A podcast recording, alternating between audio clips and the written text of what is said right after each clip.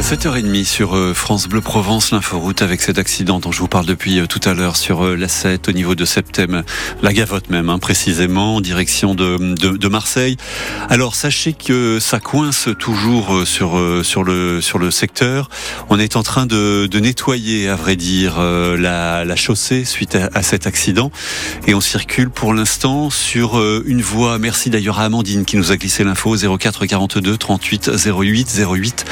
Tout devrait rentrer dans l'ordre dans les euh, minutes qui viennent. Ailleurs, euh, ça roule bien. Dans le ciel, c'est du bleu aujourd'hui. Très très belle euh, journée.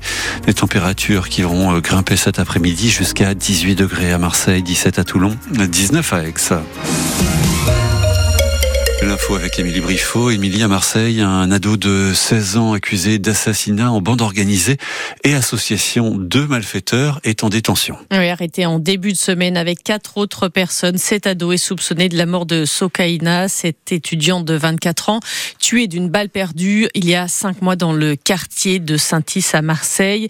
L'adolescent a été mis en examen et écroué. Il était connu de la justice, notamment pour trafic de stupéfiants, selon le procureur de la République.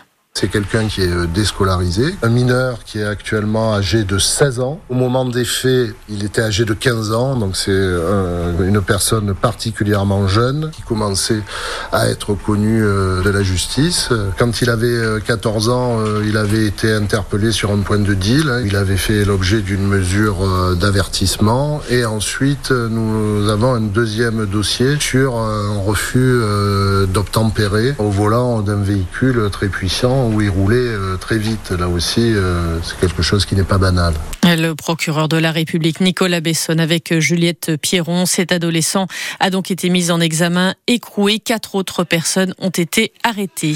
Les agriculteurs ne désarment pas. Nouvelle mobilisation symbolique, elle est prévue ce lundi matin. Des perturbations à prévoir sur les routes car les agriculteurs en tracteur se donnent rendez-vous devant le MUSEM à Marseille à 10h. Ils vont partir de plusieurs points du département. Et puis attention aussi car à partir de 7 heures, des barrages filtrants et cette fois deux chauffeurs de taxi sont également annoncés près de l'aéroport à la gare Saint-Charles, à la gare TGV d'Aix-en-Provence ainsi qu'au rond-point de la Fossette à Fosse-sur-Mer. Toutes les infos sont à retrouver sur notre appli ici.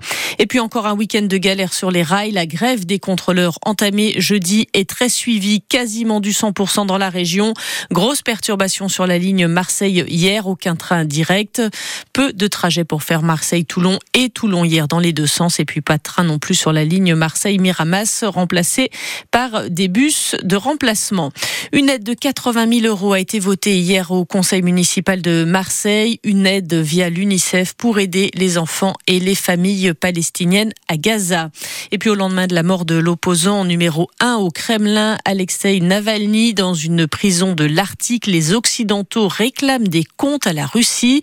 La France, elle, s'engage à fournir cette année jusqu'à 3 milliards d'euros d'aide militaire supplémentaire pour l'Ukraine. Le rosé de Provence aurait-il moins de succès Question posée alors que deux gros salons professionnels ont eu lieu cette semaine à Paris. Dans un contexte de baisse de consommation du vin en France, quelques inquiétudes en effet sur le rosé de Provence, même s'il résiste mieux que les autres couleurs. L'inflation est passée par là, Marion Bernard car l'année dernière, pour la première fois depuis 10 ans, les ventes de rosé de Provence à l'export ont reculé. Elles accusent une chute de 12% en volume.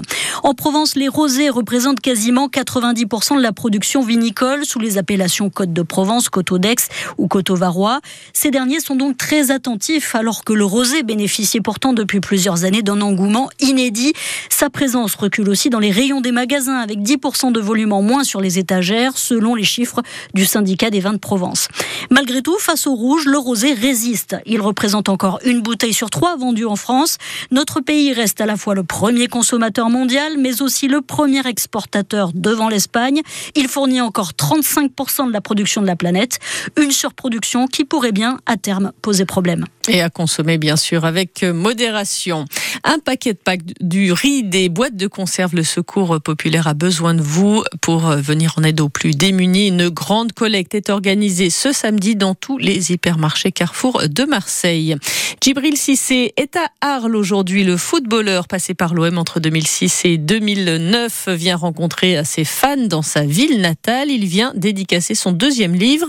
Ma vie de footballeur, c'est à partir de 16h donc à la Et puis le stade était plein hier soir, plus de 8000 spectateurs à Maurice David pour assister à la victoire de Provence Rugby en Pro D2. Victoire dans la douleur, mais victoire quand même 16 à 13 face à Vannes, ex qui reprend la deuxième place, tant convoité de Pro D2.